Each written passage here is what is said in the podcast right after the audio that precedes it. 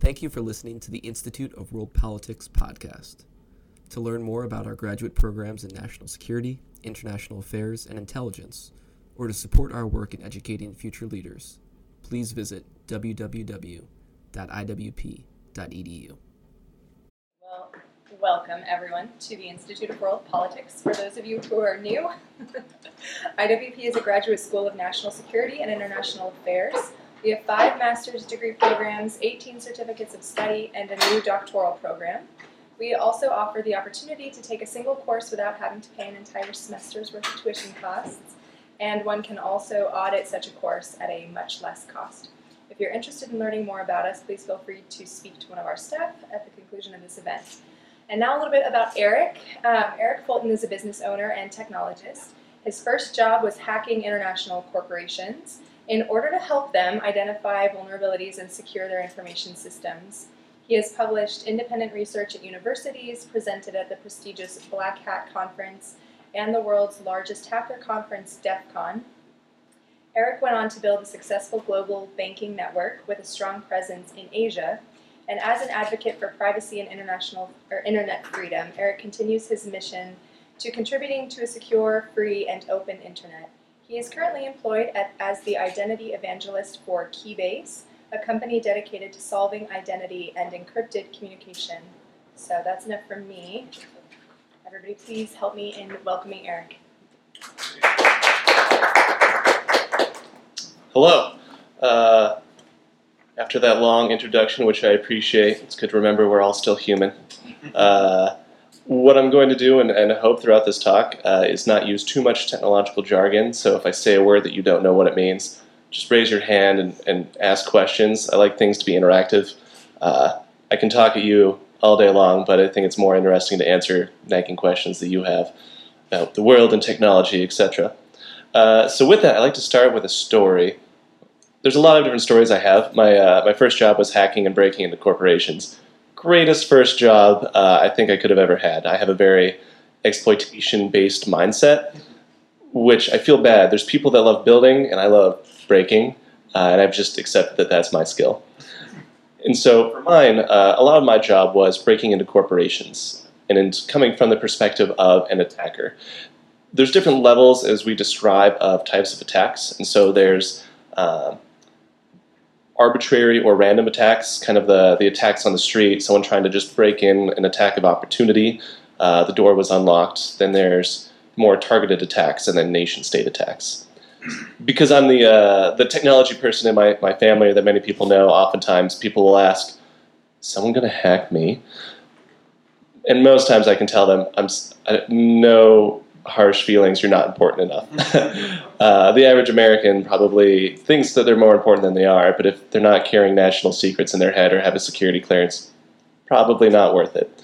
But it's an interesting point that we're, we're at right now with Dragnet style security and surveillance of whether you're important or not. Uh, it's so easy to collect information about people that on the off chance you may be important someday, they're collecting a lot of information about you anyways.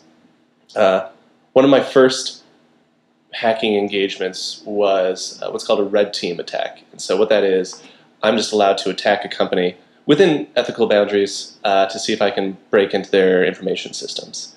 What that means is, uh, even though for me the easiest thing to do would be to break into the back window of the CEO's car and steal their laptop, uh, I can't do that. But I do have a lot of creativity in breaking in, and I love breaking in. So for this particular organization, the CEO had a little bit of uh, challenge for me. He was a little bit younger, and he went, "We're incredibly secure. I don't think you have any chance of breaking in." As many people often feel like, right? You put a lot of time into your information security process. You've hired people. You've got a good security posture. But for me, that's more of a call to action. Uh, and so I thought, okay, let's get crafty. And this was around the time of, has anyone here jailbroken their cell phone or know what that means? Couple people. Uh, so that's where on your cell phone, if you want free apps, uh, you can effectively hack it and install things. Most recently, uh, I think it involves every iPhone up to the 8 or 9. There's currently a jailbreak out there that's got a soft reboot, but allows an attacker to break into your phone and have full access to what's on there. And when you think about it, what's on your phone? not just strictly information, but also location information, uh, who you interact with, passwords. At this point, your credit cards and your bank. There's a lot of information on there. And so I thought, okay, how am I going to both make a point to the CEO that I can break in, and how can I do it in such a way that's a little more crafty? And so I did a little bit of open source research, and people are becoming more and more uh, knowledgeable of this today. People maybe now have a LinkedIn profile. People are starting to delete their Facebook profiles. But four or five years ago, oh man, it was free for all on Twitter, on Facebook, on Instagram. Here's where I am today. Here's exactly what I'm doing, which makes it really easy for you to gain information on A, where they are and what they're doing, but B, use that to your advantage. So for him, I saw that he was at a conference a month ago. Just right there on his LinkedIn profile about he was attending this interesting conference and was a speaker there. So what I did was I thought, okay, I'm going to give him a cell phone. Uh, naturally, it's one that was pre-cracked and uh, had a little bit of extra software on it. And that cell phone was going to be, uh, I included a little pamphlet that said, you won a door prize for uh, attending this conference, and for attending it, you were selected to win this cell phone. And for most people, if you win a brand new iPhone, first thing you're going to do is use it, right? If you've got a year or two old phone, it's like, this is awesome. Uh, but right before I sent it out, our team had cooked up a little application. We had cracked the iPhone uh, and installed a little application that would turn the microphone on five minutes before every calendar appointment, five minutes after every calendar appointment, and then mail us that audio recording. And because we were more ethical, we scoped it only during business hours because I don't want to be listening to people's microphones on their cell phones at various times of the day. Uh, and I should say this is partially why I'm a little bit more paranoid as a person now, is when you're listening to someone else's cell phone in real time, you kind of go, that's creepy. that could be happening to me. Uh, so we sent that cell phone to him. It was a little bit of a crapshoot because, you know, even if you send someone a free cell phone, maybe they have the operational security in their mind to go, maybe this isn't a good thing, or maybe I should should look this gift horse in the mouth. Um, but such a rush of adrenaline when you're watching your server, and a day and a half later, all of a sudden you get a phone home, and you see that he's uploaded his email contacts, He's typed in his passwords to his Exchange server. We now have access to his corporate network. It was amazing. And we had his corporate Wi Fi code. So with a $700 iPhone, uh, I was able to drive out front of the organization, log into their Wi Fi, log into their domain controller, which for most uh, Windows based organizations is what controls their information access policies, and uh, have full access. It was a good time. Uh, but what's more interesting is now we're moving away from that. We're moving into uh, a new type of space. You guys are in DC. It is way more fun to see what happens between nation states and individuals because it's a bit more of a shadow game. Uh, most of my observations are going to come externally. Like I didn't just sit down with the SFB and go, "Hey guys, what are you doing to attack people?" Uh, I mean, that would be a good conversation, but not one I think they would want to have with a foreign person but it is very uh, something to be reticent of is that we are all becoming more and more high value targets, and the uh, value chain is being pushed further and further down. You don't need to attack the CEO, and arguably you don't want to attack the CEO because if he notices, he can take direct action in making the company more secure. If he realizes he's been hacked, he realizes he's a target, and that's not something you want front of mind. So it's probably best to take the information uh, that you want and then try and find the least privileged person with access to that information. Uh, so let's take a look at ooh, incentives and goals of other countries. I think it's very well documented at this point. Uh, Russia wants to disrupt our social structure. China wants our stuff, uh, and most likely our information. But it is also they're becoming more sophisticated in their dragnet style uh, approach to acquiring information. Just curious, does anyone in here have the app TikTok installed? All right, awesome. Much more of a, I mean, teenager, I would say, styled app and targeted at this moment. But uh, that app is owned by a Chinese company. And suddenly that app is on millions of Americans' phones. And people don't realize when you have an application on a phone and you say, oh, yeah, I'll give access to the things that I didn't read uh, one of those things is location data. One of those is uh, cell phone history data because they need to read your text message, phone book data. And so suddenly, a foreign country is able to build out a, an externally based social profile network of the United States based on cell phone numbers, which, uh, for data breaches at this point, how many people have changed cell phone numbers in the last five years? I think I'm a weird one and I change every year, and it annoys the crap out of everyone in my family. But for everyone else, uh, it's turned into something that's what's called a primary key or a way to index information uh, for you specifically, because it's not something that changes that often. It's not something treated secretly like a social security number, and it is something that you fill out on just about everything. So suddenly, if there's a data breach, I can merge your phone number with everything else. And at this point, everyone's been hacked. Home Depot. You wouldn't think that Home Depot data would be useful, but now we've got this amount of information correlated. Just recently, today, 1.2 billion records from data aggregators was actually just hacked. Again, surprise. Uh, and that's part of my personal uh, endeavor is to create legislation around making things more private. Not necessarily within the scope of this conversation, but it's definitely something that is becoming more and more on the uh, prevalent mindset of people as, as time goes on.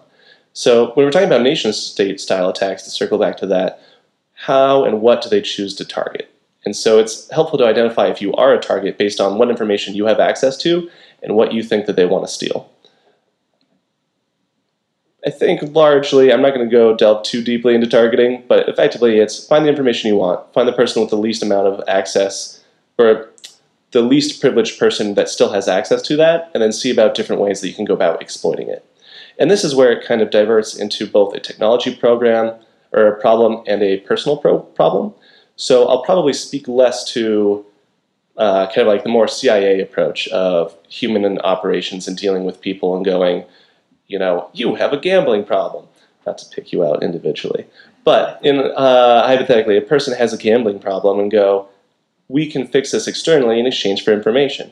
Um, we can approach them as a loan shark that is looking for these sensitive documents, not because we're a foreign nation. I think a lot of people still, I mean, if, if they're a patriotic person that has access to this information, they're not just going to hand it over to China. They're not just going to hand it over to Russia. But if there's a premise that can be built to where they feel less guilty handing it over. Like, oh, you know, I work for Northrop Grumman, but I'm selling to uh, a different defense contractor. Ah, that, that feels like American business, right? Not to call out contractors or businesses being, being unethical, but I think for a lot of people, that's still, for an unethical person, it's within their realm of ethics, which is an interesting uh, thing to identify. I land more on the technology exploitation side of things because to me that's more entertaining and that's my bailiwick. And so it breaks down into the number of different ways that you can target a person for both information, to learn about them, and to using that information in a way that can lead towards your ultimate goal. Uh, and knowing all of that from an attacker perspective is useful so that you don't become one of the attacked. I definitely am vindicated by Edward Snowden revelations because I think before when I talked, uh, people would go, Eric, you need a tinfoil hat. And now it's a little bit more, huh, I guess people are spying on people. Uh, both the US government, the Chinese government, the Russian government, they're spying on their own citizens just as much as they are on anyone else. And so when you're in a foreign country, it's something to be incredibly aware of. I spent a lot of time in China, and it's very, I think, funny in that the US spends a lot of time pretending not to spy on its own citizens and China is the very opposite. You get off the plane and there's a monitor that's like, "We're looking at you," just so you know. Uh, a little box is drawn around your face, and an AI tag is attached to it as you walk through subway stations, as you walk through the city, as just a general reminder of, "We're watching you."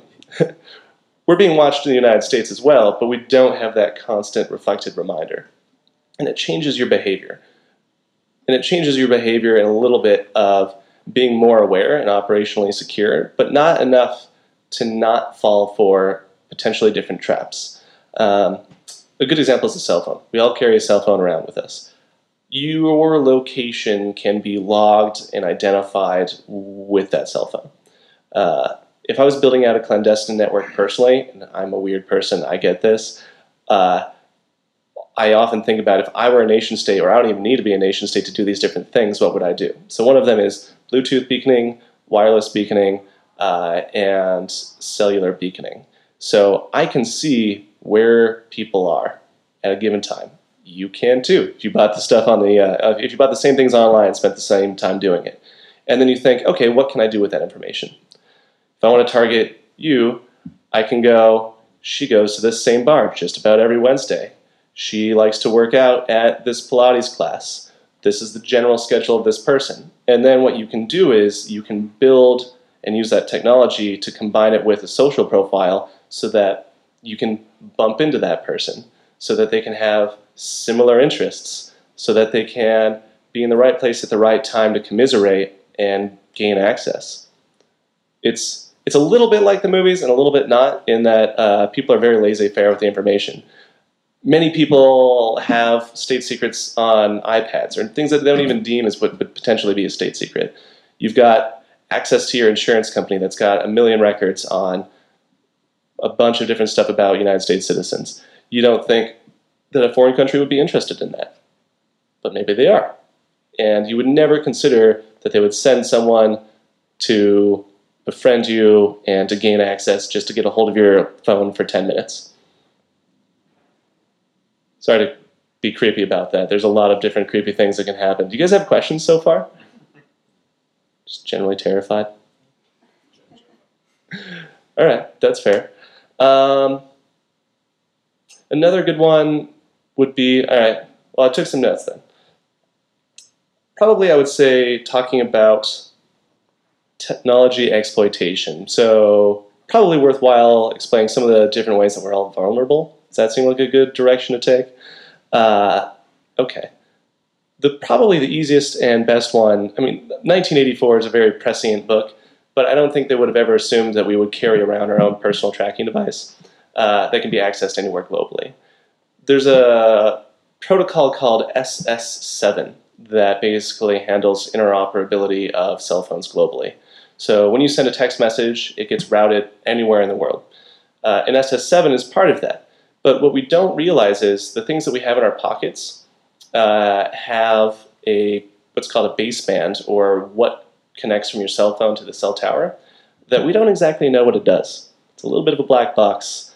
Uh, and while that's somewhat useful, people that write exploits, um, and an exploit being a way to remotely take control of someone's software or hardware, uh, do spend a lot of time at trying to identify, okay, how can I get a remote exploit?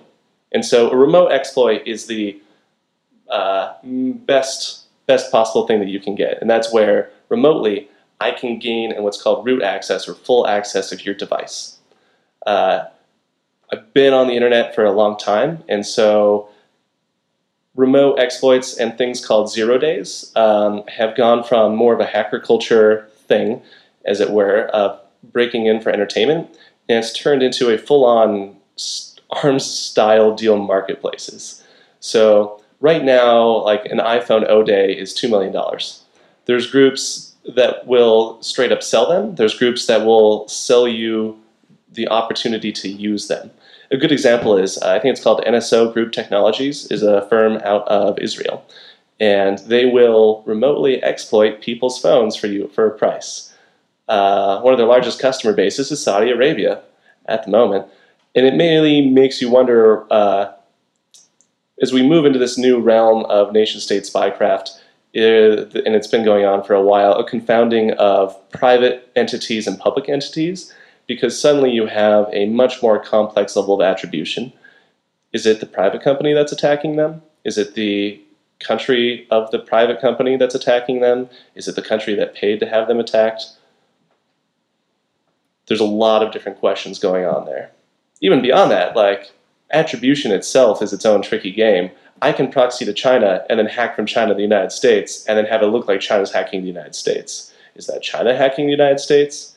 And at that point, are we just choosing to attribute to China because we want that, right? there's a lot of different games that can happen in the cybersecurity world that allow for uh, it's a dynamic landscape. And so going back to these marketplaces, you can buy remote exploits for any sort of software for any sort of price. And an O day is or zero day is something that hasn't been patched that no one else knows about. So a good example would be okay, I've done the effort to go, hey, this organization has a Windows Active Directory server that I want to break into. I can look on a market and see is there a remote exploit for something that's Windows based that I can break in. If there is, I use that remote exploit. It's not patched, it's not something that can really be defended against. And now I've got access to that organization to steal everything. And at that point, with digital information, you don't necessarily even know if it's been stolen. There's companies where they're being told, by the way, five years ago, your crown jewels were stolen. How do you even react to that as an American corporation? Or a foreign country has been in your servers for the past two years. Did you not notice that? Uh, or did you wonder why there was competitors that were hitting the market at the same time as you? That's why. And it's becoming a more and more delicate issue because the internet transcends borders. In a traditional nation state paradigm, the United States government defends our borders, and by virtue of being inside the border, we're defended by our government. But digitally, that's not the case. Digitally, anyone in the world can attack me right now. How do I defend against that? How do I even pretend to defend against that? When I've got a device that's a moving landscape that could be broken into at any time, how do you store information securely? It's very funny. Uh, there's a computer science department at a university that still prints off their students' grades. Uh, and I went, why do you guys still use paper? And then they were like, we don't trust our students and they can't hack the paper. and in my head, I was like, I mean, I'm pretty good with a lockpick set. I'm sure that they could substitute one in that out, but at least they were trying and they were aware of the issues that were there. Any other questions so far? Yeah, on the zero day, how are they generally deploying that? Because, you know, I'm pretty careful about not just clicking on something in an email or text message or whatever. I mean, I know like journalists, you know, that are dealing with sensitive information are very careful about those types of things. Absolutely, yeah. So the state of the art right now is uh, Google's a bunch of jerks in a good way. Uh, there's people that are actively scanning the, uh, the internet. Before, um, it was kind of more wide swath based attacks. And now attacks have turned into highly, highly, highly targeted attacks because they don't want anyone to A, see what that zero day is, B, steal it and start using it elsewhere, or C, even worse, start patching it. Uh, so a very recent one that just came out is uh, Google has a, a fantastic write-up of a Chrome zero day, and what it was um, what it was targeting and how it was deployed was at a watering hole attack. And so the idea of a watering hole attack is you poison the well that the animals go to, um, and so in a digital equivalent, you identify a website that people go to that you want to exploit, or you know that person goes to, and then you deploy your attack there. And you try to be as highly specific as possible. So if I wanted to say attack IWP students or faculty or alumni, and I know that there's a newsletter website, then I would set my target on A, hacking into that website, and then B, deploying malicious code on that website that only attacked people that were already logged into their IWP portal or that were visiting that website. Yeah, no problem. And so that's how it's being deployed right now. Um, interestingly, Google, it's a, the constant trade-off of security and privacy versus, uh, well, privacy versus security. And so Google is able to see that through uh, what's called like an O-Day initiative of looking for, uh, I mean, if you use Chrome, suddenly you're censoring Google's network, and they're trying to identify, was this computer exploited? We have five computers that were exploited in the same way. Is there any way that we can correlate this information together? and that's a valuable way to do it. Um, Firefox? exactly, Firefox is a fantastic thing to use. Um, it's it's crazy that extensions like NoScript aren't automatically installed. Um, Ghostery, ad tracking blocking, because it's really I can track people on the internet. If I, just a random guy with a laptop, track people on the internet, there's people that are better funded me, better funded than me already doing it. Uh, one of the most fascinating things that I came across you think of hackers as lone wolves living in their mom's basement in you know Siberia, breaking into other people's computers. And uh, I was reverse engineering, and when I say reverse engineering, um, a binary is you can write software that is readable by humans, then it gets compiled into machine code, which is ones and zeros. I can't read ones and zeros. And so reverse engineering is you can take that and try to identify what that code is doing. And so it was interesting having reversed a binary, and usually with hackers, it's very apparent one person just wrote this piece of software.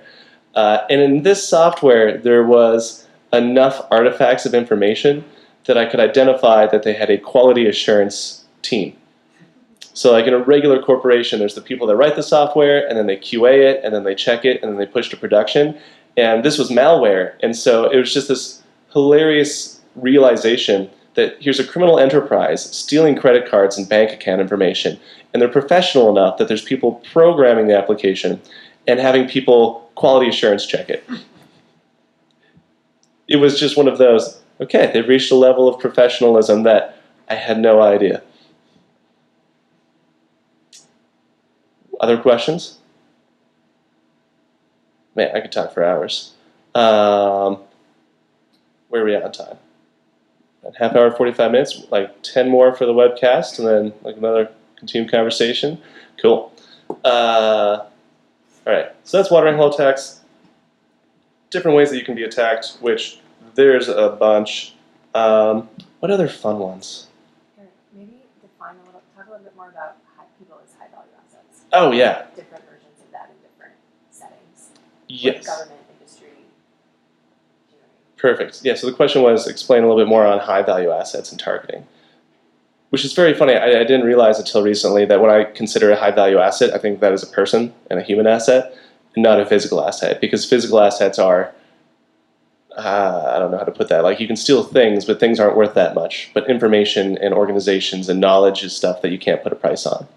And so for nation states, in terms of uh, a nation state attack, dealing with cyber criminals, you know what they want money, right? Like, if there's not a return on investment with that, they're not going to attack it. Nation states are a lot more tricky. They want to steal information. They have a high level of, um, they have a high aptitude and a large budget for collecting something that they may or may not use. So, if a hacker, I mean, it's one of the beauties of capitalism is a hacker is going to try and break into a bank, and if they break into that bank, they'll steal that money and they'll spend it, and you know that cycle is going to happen. With a nation state, they might break into an organization, do nothing, and then just sit there for a decade because they might want access to that at some point in the future. And that's a lot harder to identify and to trigger.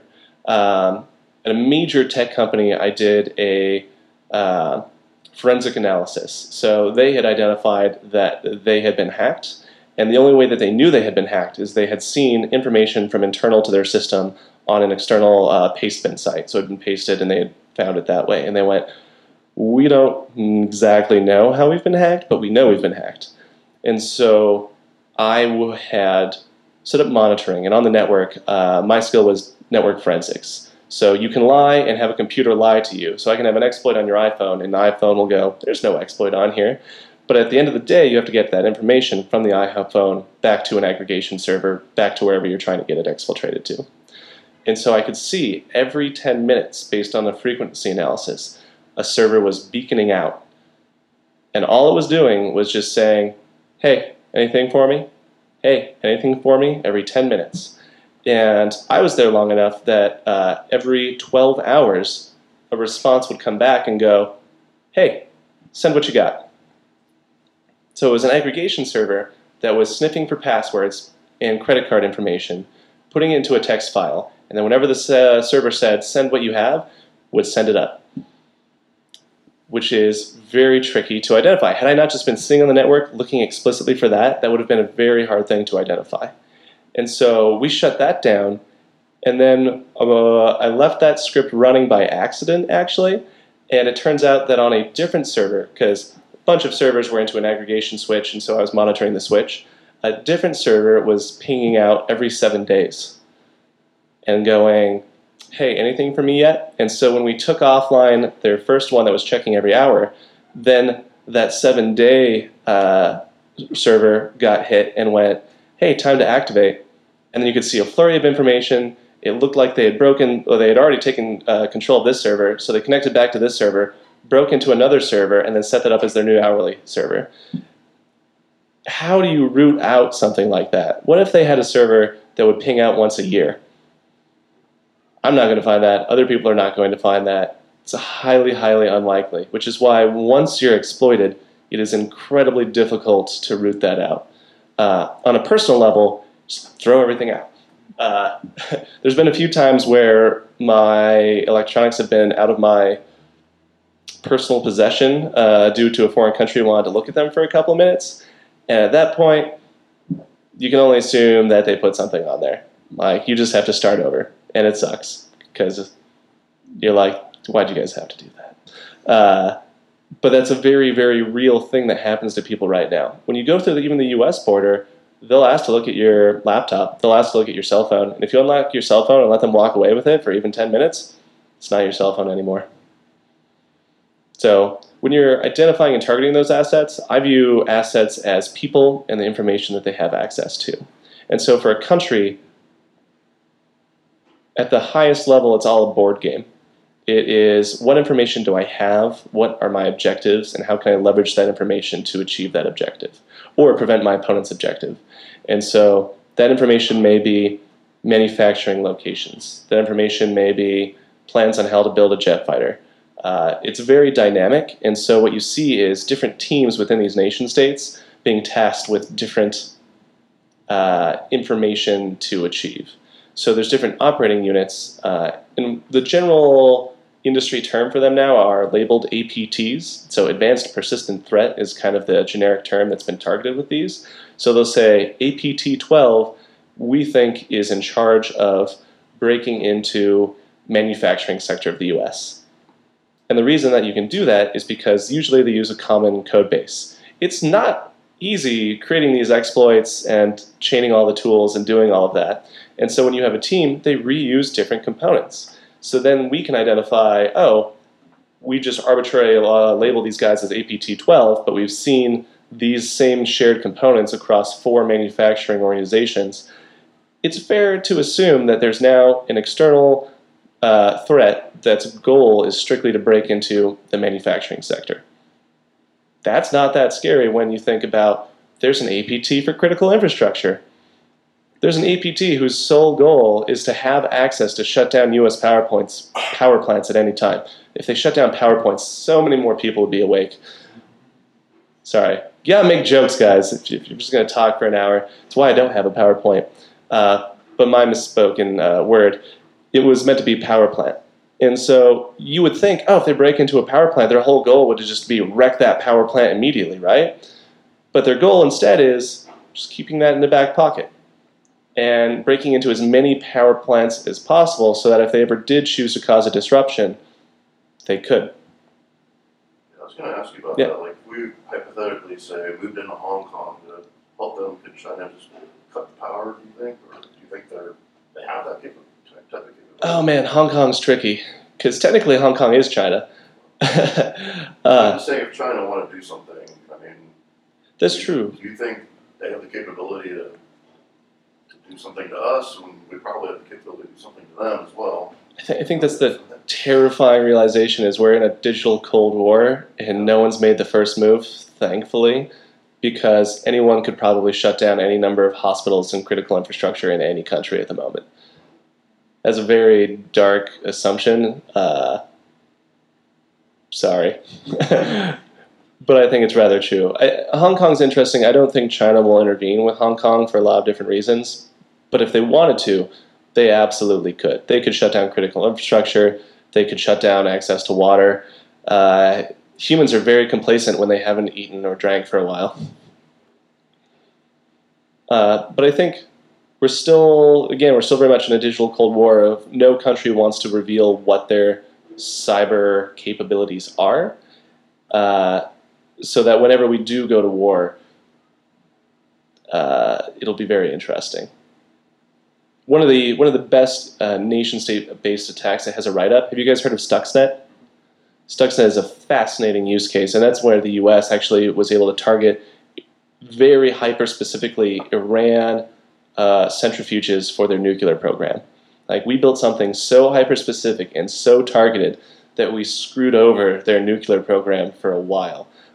It's amazing, and there's a there's an in depth article that I highly recommend reading about that because the Stuxnet article is the current level of subterfuge that we have with technology. at some point in the future, uh, everyone could wreck everyone's digital assets and uh, tools, but I think the the fallout in each individual country would greatly outweigh that. You guys got to have some questions.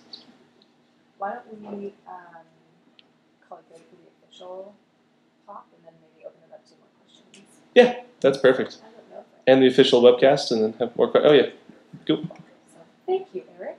thanks guys.